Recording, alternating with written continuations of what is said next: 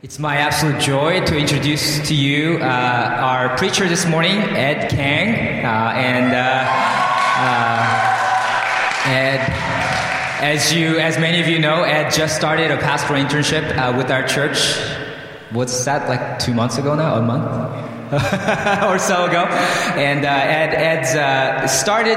He's taking some taking some seminary classes now, and he's uh, going through the training we have in our church. But he went through the preaching cohort last summer uh, with a group of guys in our church and learning to preach, and, uh, and and he leads the one of the community groups as well. And uh, and and you you people that know him, I recognize this about him is he has great humility before God uh, and before his people, uh, and he has posture to learn and to listen well, and to uh, and he prepared really hard on this sermon. I know because he's been getting messages going back and forth with me and working on it. So, uh, Ed, please come and preach God's word for us this morning.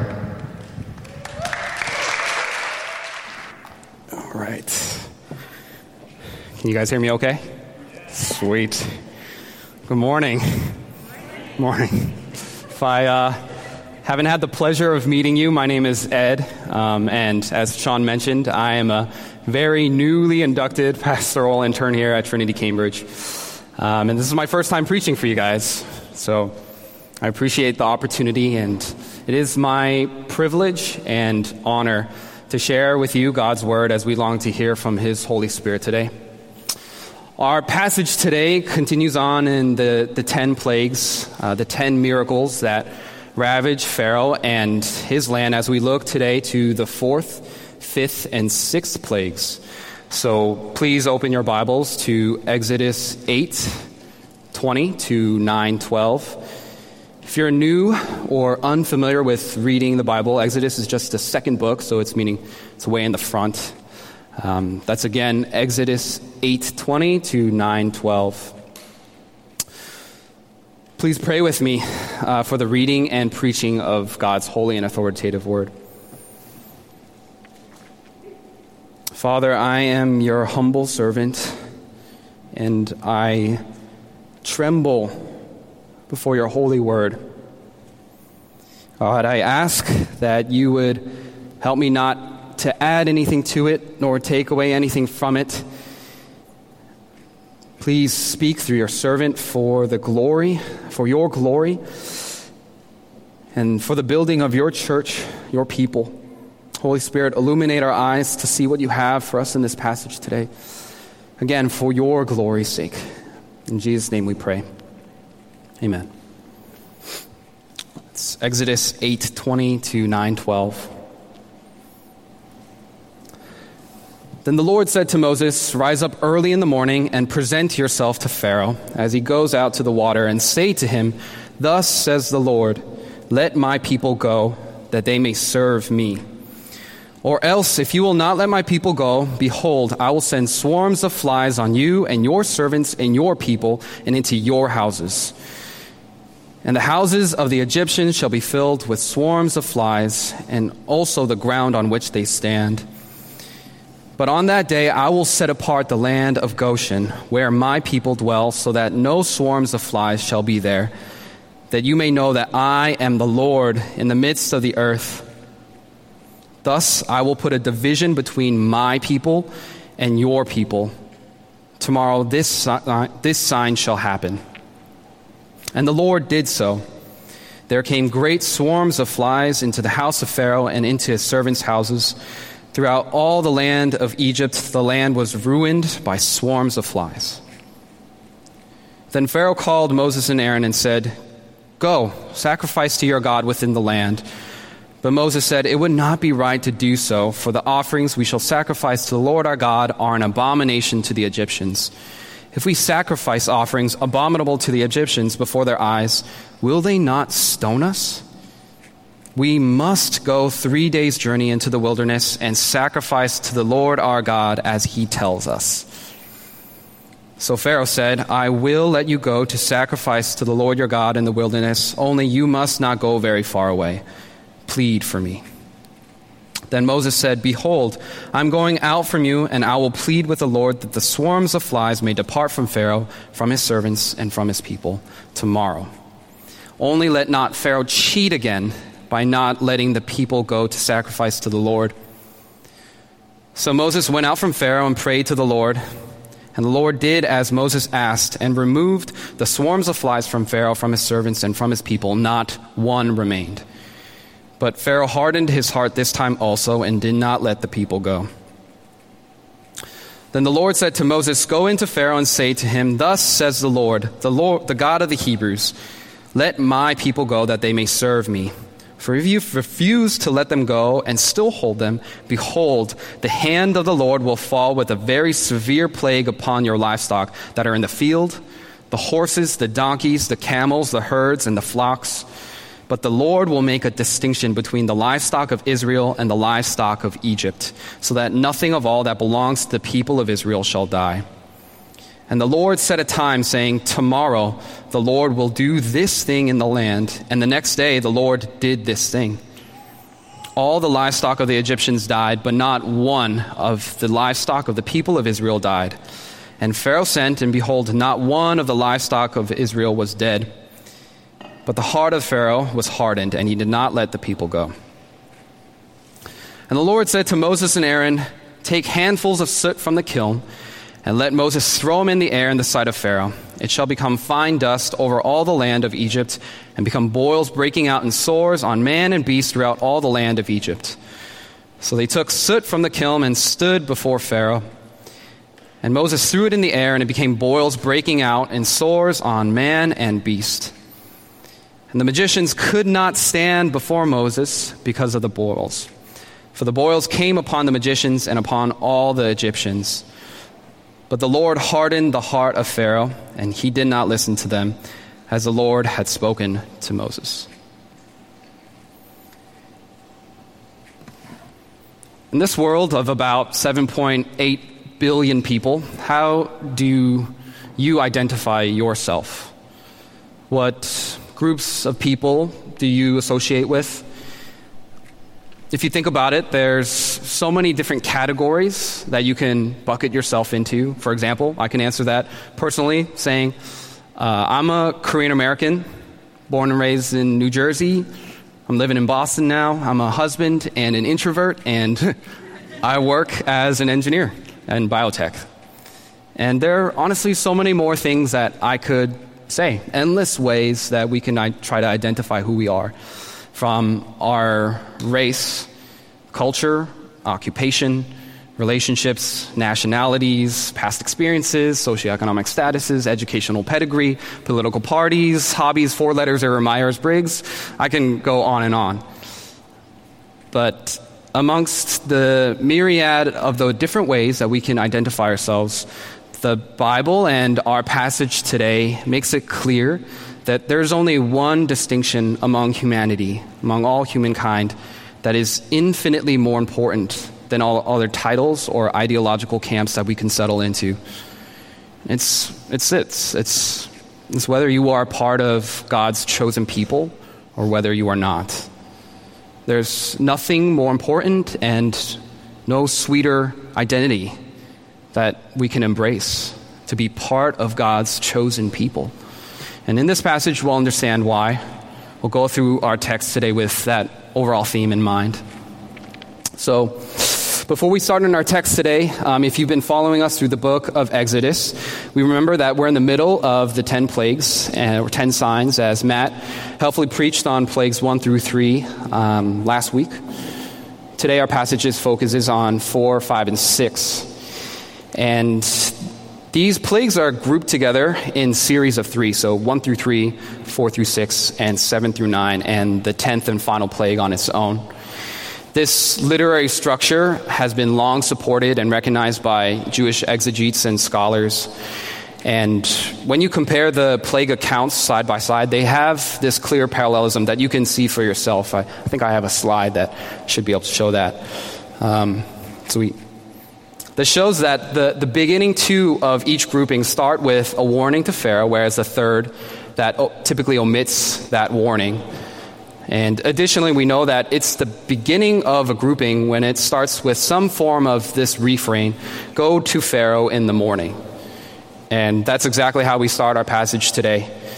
We read in verse 20 God commands Moses to confront Pharaoh in the cool part of the morning and in the public scene as Pharaoh goes out to the water.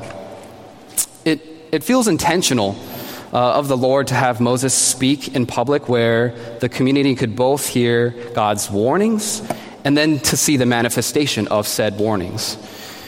Uh, and God commands Moses to declare, Let my people go that they may serve me. Or else, if you will not let my people go, behold, I will send swarms of flies on you and your servants and your people and into your houses. Now, it's difficult to precisely identify these bugs. Uh, different translations have horsefly or mosquito, but uh, helpfully, um, in Psalm 78:45, and that implies that these insects did feed on the Egyptians themselves. So that helps us to have a, a little bit of a clear picture of the severity of this plague. And these flies or mosquitoes or whatever you want to call them, they would be unrelenting. There would be no rest or escape as God commanded that these flies would be everywhere where they go. Even on their beds, the constant buzzing in their ear. Their skin probably welted up with bug bites and the endless sensation of trying to itch and scratch. It's, in my mind, it's kind of like the basic antithesis of the beautiful promises that apply for us believers in Psalm 20, 121. The Lord is your keeper. The Lord will keep you from all evil. He will keep your life. The Lord will keep your going out and your coming in from this time forth and forevermore. This wasn't the case for idolatrous Egypt or Pharaoh. Then please read with me in verse 22 because the Lord makes a critical distinction for the first time. If you've read it carefully, this is the first time in these series of battles with Pharaoh where he makes this distinction. It says, But on that day I will set apart the land of Goshen where my people dwell, so that no swarms of flies shall be there, that you may know that I am the Lord in the midst of the earth. If you're familiar with the end of the book of Genesis, it's in this land of Goshen where Joseph had his entire family settle down in the eastern part of the Nile Delta. It's also here where the Israelites multiplied greatly upon God's blessing, so much so that Pharaoh, the king, uh, several successors after Joseph's time, feared an Israelite revolution that might overtake Egyptian rule. And while it was good land with already proven opportunity to grow, this was not to be their final destination, as God was working to make a path for them to make it to the land that was promised to their forefather Abraham, the land of Canaan, north of Goshen. Next, we read a statement in our text that gives insight into God's heart desire here. We see straight into God's heart. At the heart of this battle between Jehovah versus Pharaoh, which isn't really a battle at all, because on one side of the ring you have the literal creator of the universe, versus the other side, a little tiny man. We read that he does this so that Pharaoh and the rest of idolatrous Egypt would know that God is the great I am in the midst of the earth. In this response to, and this isn't a response to Pharaoh's initial answer back in chapter 5 when he says, Who is the Lord? Who is the Lord that I should obey him and let Israel go? I don't know the Lord. And I know I'm so often guilty of this, but far too often when we read through Scripture, we can throw ourselves in the passage and we can obscure the writer's intent. We read a, a man centered story saying, Wow, God did this only for me, just for me to be happy, when in fact, this passage and really the entirety of Scripture as a whole, it's, it's God centered. It's God's motivation that He would have His name known in all the land. Brad Pitt, uh, famous actor. Um, I think most of you guys probably watched the movie or so. I think represents a lot of this world in this quote in which he says, I didn't understand this idea of a God who says, You have to acknowledge me. You have to say that I'm the best and then I'll give you eternal happiness. If you won't, then you don't get it. Well, if I, uh, if I ever got a chance to meet him, probably more importantly had the boldness to actually respond to this quote, I think I'd say, well, Mr. Pitt, number one, it's, uh, it's totally right and appropriate for us to worship the sovereign Lord and Creator. It's fitting for us to do so. Imagine with me if, uh, if a tennis player went on tour and for the entirety of his career, let's say that he's never lost a single match. Every single major tournament he signed up for, he was bringing home the trophy. Not only that, let's say that he's never dropped a single set. Uh, and if you don't, maybe this analogy goes over your head. If you don't, tennis scoring can be a little bit tricky. But if you pushed it even further, let's say that he's never lost a single point. Un- it's unbelievable, right? Every match 6 0, 6 0, 6 0. And at the end of his career for his retirement speech, he makes this claim I am the greatest tennis player to have ever played this sport. No one in their right minds would reject that statement. You couldn't. People may not like to. People probably hate him because he ruined the sport for however long his career was, but they have to acknowledge his greatness. Even more so, is it not appropriate for us to lift up the name of the omnipotent, omniscient ruler of this universe? Second thing I'd say to Mr. Pitt would be just how much God graciously interlinks the glorification of his own name and the blessing and protection of his chosen people. Case in point, Exodus, is the story right now. Remember with me that a few weeks back, we talked about how God has chosen to put his glory on the line by promising Moses and the rest of his people their deliverance from their crushing burden of cruel slavery. They were a forgotten people with no voice, completely and utterly powerless. They even had no autonomy for how they wanted to raise their own families, considering we have a lot of families today. But God signed his name off on the tax, putting his glory on the line, and showed his faithfulness through the gracious promises in saving a people that couldn't offer him anything in return. God initiated this owner, transfer of ownership so that the Israelites would worship and serve him, yes, and so that the Israelites could experience true joy and peace as they finally fulfill their eternal purposes to be God's chosen people. And we read on in verses 24 that exactly what Yahweh said would happen does happen. Just another reason to glory in our Lord. In fact, we can read on in verses 24, 31, chapter 9, 6, and 10 that Moses records a simple confirmation, a simple confirmation that all three of these plagues happen exactly the way that God said it would. It's so different from us flaky people. I mean, it's almost June. How well are we doing on our New Year's resolutions, right? I think I'm on track for like one, one out of five. but it's, this is how committed God was to his glory and for the deliverance of his people. These were not bluffs. When God has promised something, you can take it to the bank. Whatever God speaks literally becomes truth.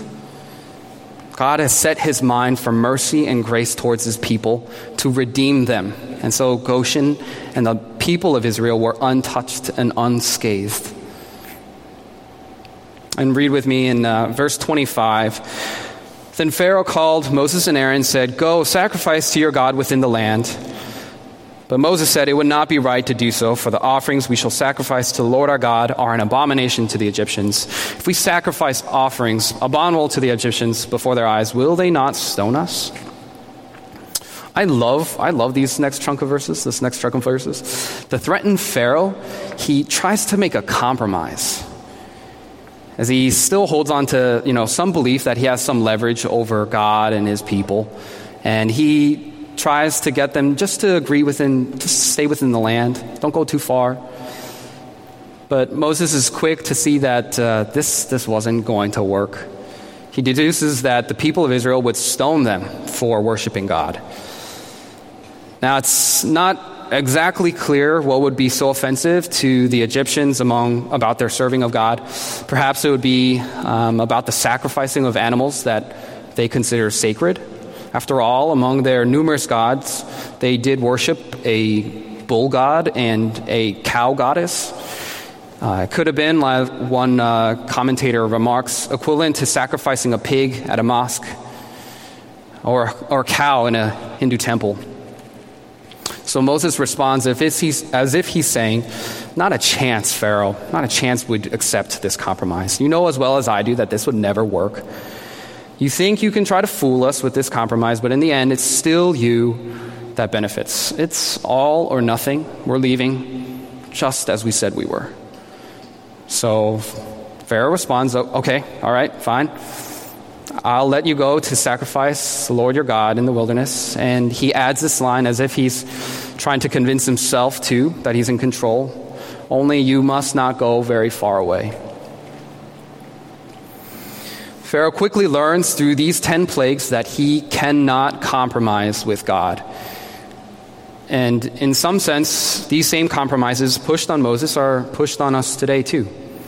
We hear, you can be a Christian, you can worship God, just don't let it change your loyalties or your allegiances.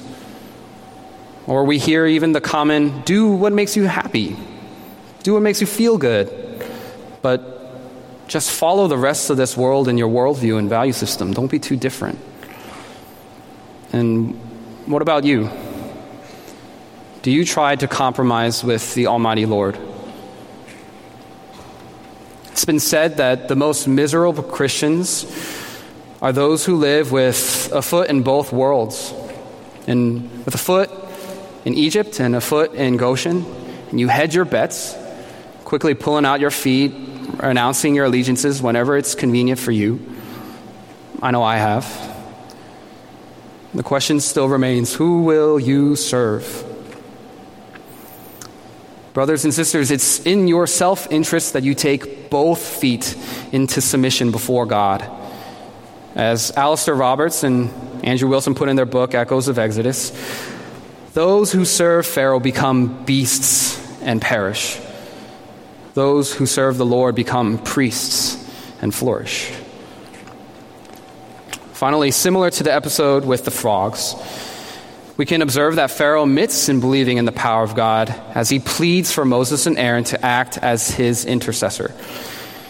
He doesn't turn to the magicians or he doesn't turn to the cow goddess or the bull god, but he goes straight to the one that he knows that can affect change to a situation. Pharaoh is a prime example of how it's not just enough to quote unquote believe and intellectually accept the existence of a powerful God. In James 2, he teaches us that even the demons believe and shudder. James shows us the necessity of showing our belief by our obedience to and love for God and his commands. Not that Yahweh demands or expects perfection, but genuine saving faith normatively produces genuine worship and desire to obey God. This picture is so radically different from the one represented by Pharaoh, someone who may think that God exists, but only really turns to him only for a last resort for help. In a way, Pharaoh's just using him. He's trying to use God for his own purposes. So we read resp- uh, Moses' response in verse 30.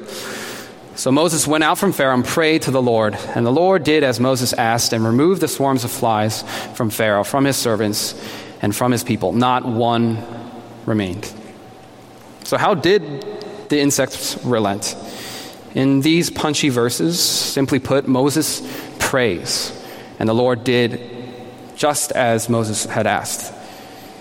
As I've been reading and meditating on this passage for the past couple weeks, it, it, strikes, it strikes me just how much God's sovereign power and control is at perfect display here.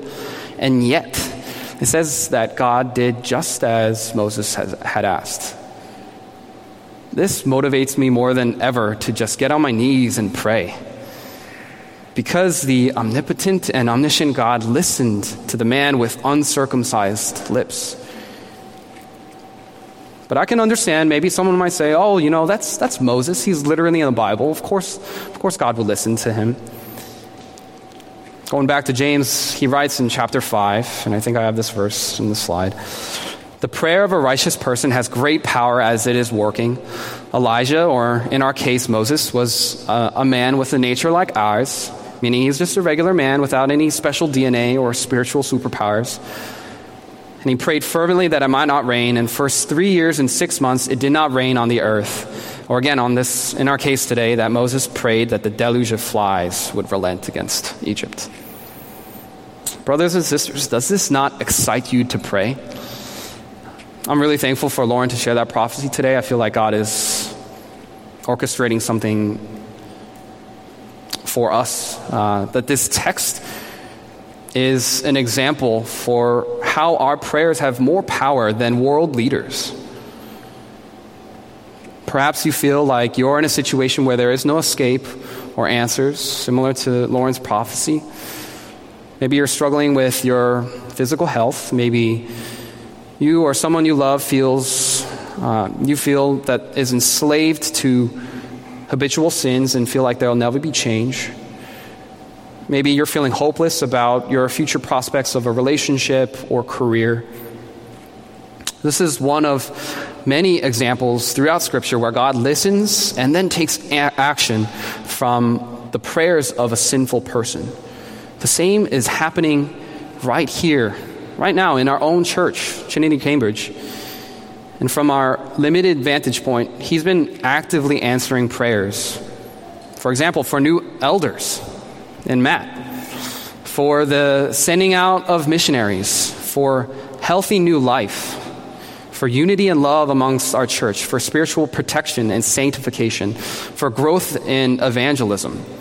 There's so much more that God is doing too that we don't directly see or give God thanks for.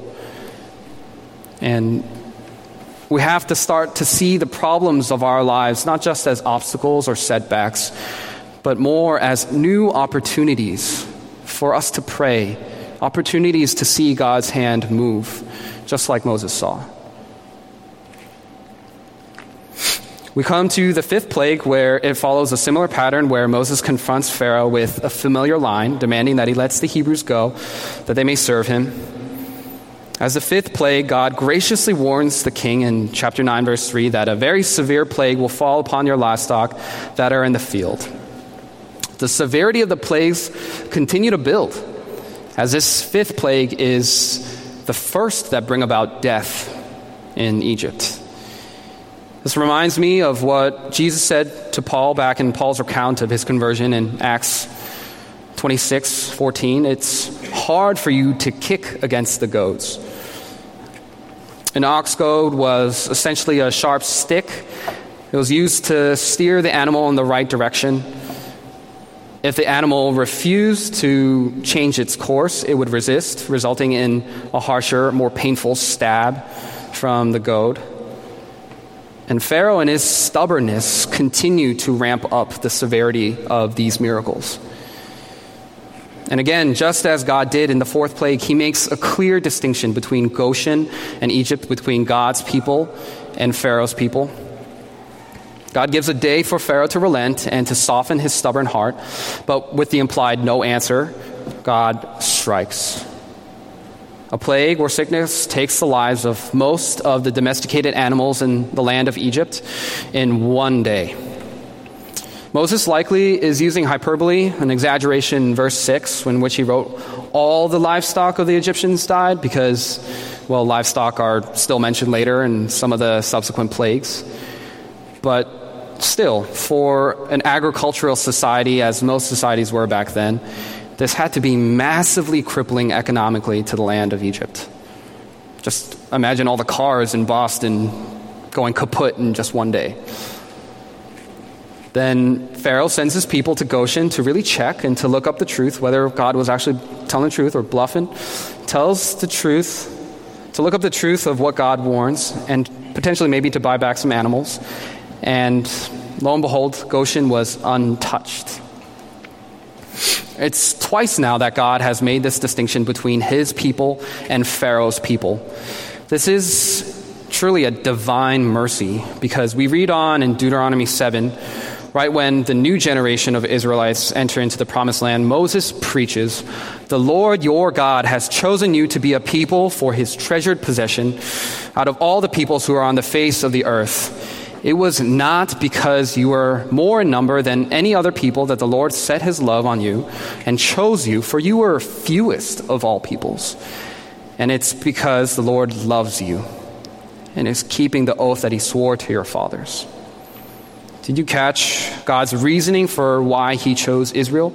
It's definitely not because of their great number or anything really intrinsic to themselves, but simply because he loves them and is faithful to the gracious promises to their forefathers. Case in point, it's simply because of grace.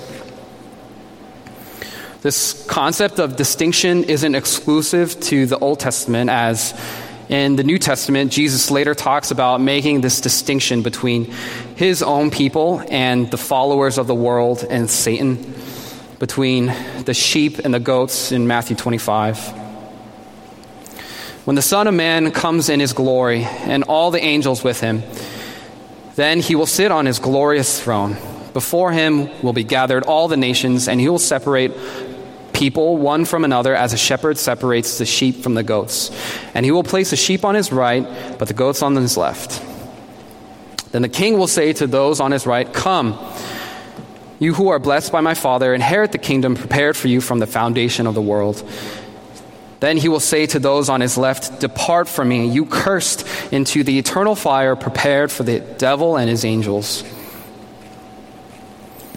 There is future judgment coming. And like these plagues in our passage today, Jesus is making a clear distinction between those who are part of his people and those who are not. The promises of blessing, hope, and eternal love truly are exclusively for those who are his children by faith. This is a hard message for our day and age where inclusivity is more and more valued, more and more prized.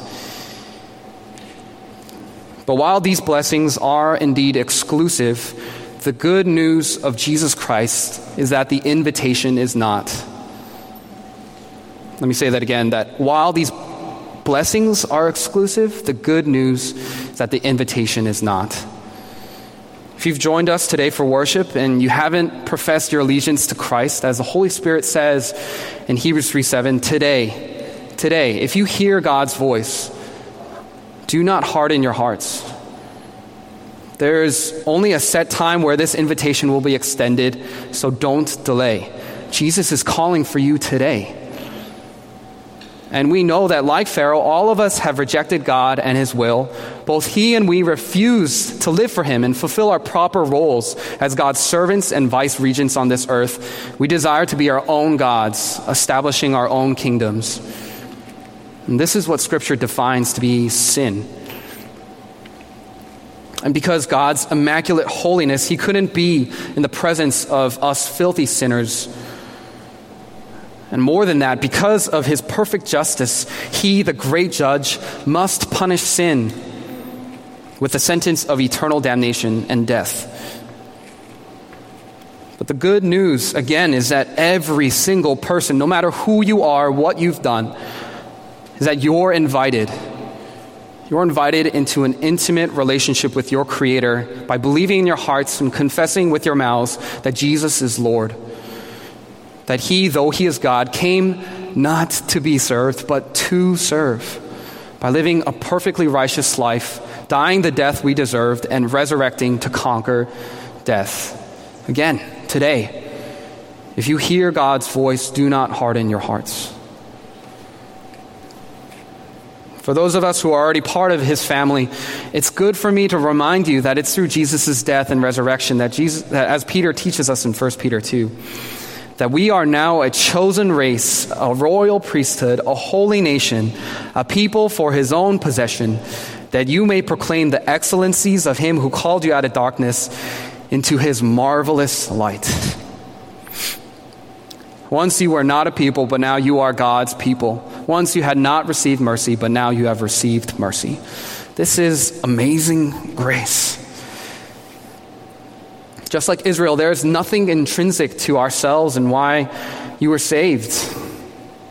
Nothing that God needed or expected out of us when He chose us. If you're anything like me, in that you try to keep proving yourself to God and your worth, please let this truth put you to ease.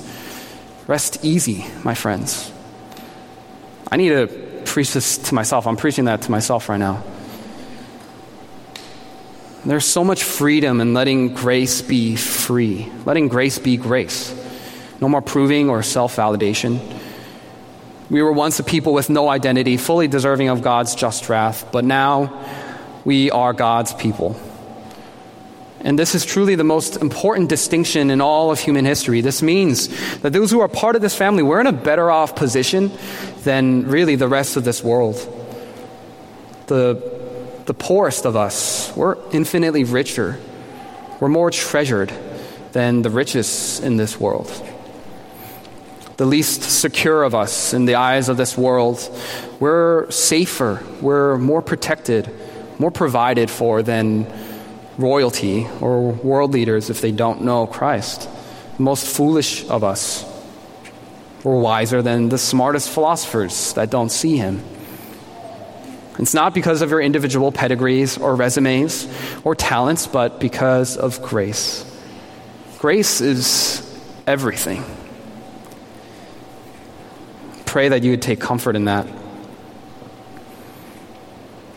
Come to our final plague of our passage today, the sixth and final plague of the second trio mirrors the third plague both in its brevity and its focus on the Egyptian magicians.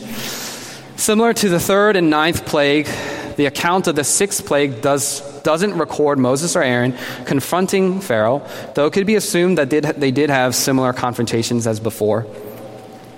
Instead, Moses is directly commanded to take symbolic action by taking handfuls of soot from the kiln and throwing it in the air in the light in the sight of Pharaoh. It's in a sense poetic justice because we remember that Israelites were com- commanded in harsh slavery to make bricks in these kilns. A kiln, if you don't know, is a type of oven on top of their daily quota without any straw. So Moses obeys, and God causes boils to break out both on man and beast. And as I mentioned before, these signs have been ramping up in intensity, as this is the first real demonstration to the Egyptians that their own lives are in danger.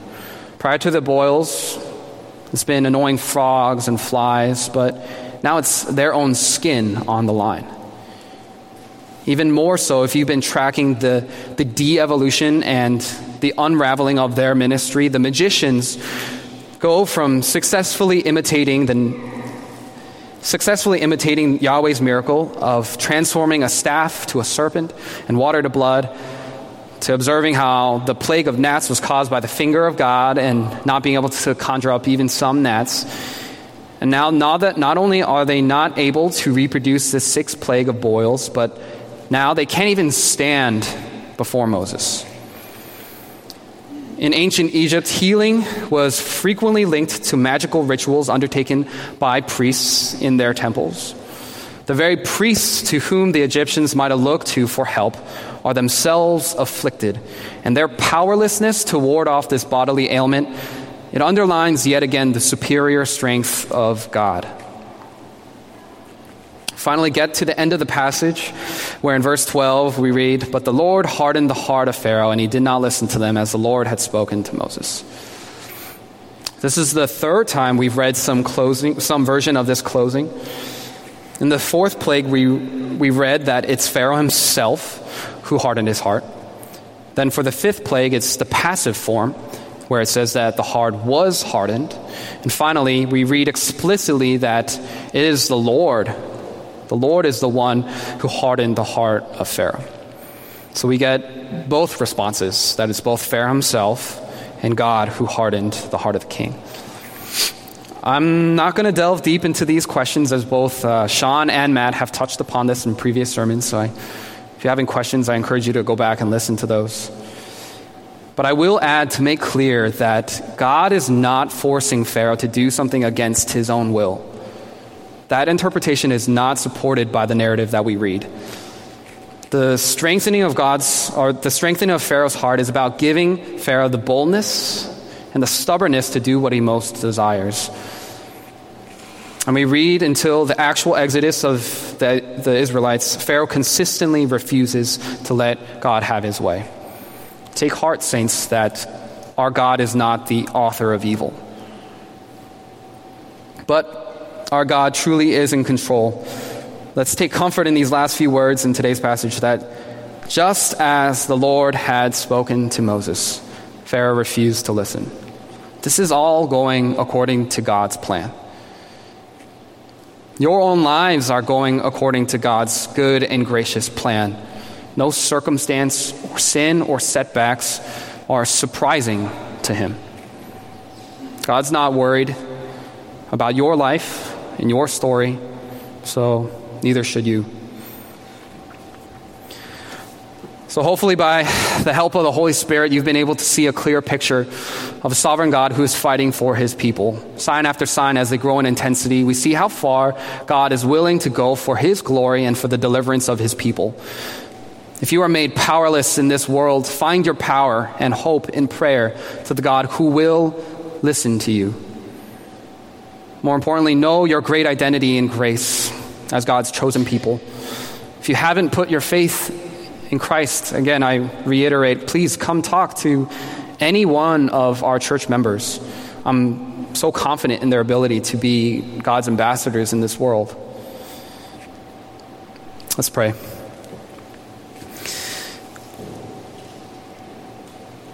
Father, would you help us to see what kind of love that you've given us, that we should be called your children? And so we are. God, would we boast more and more of you? Less of us. Give us eyes to see your glory and to cherish it above all other things in this world. Convict us, cut us to the heart. Teach us that you are good, Father. We love you and we thank you. In Jesus' name we pray. Amen.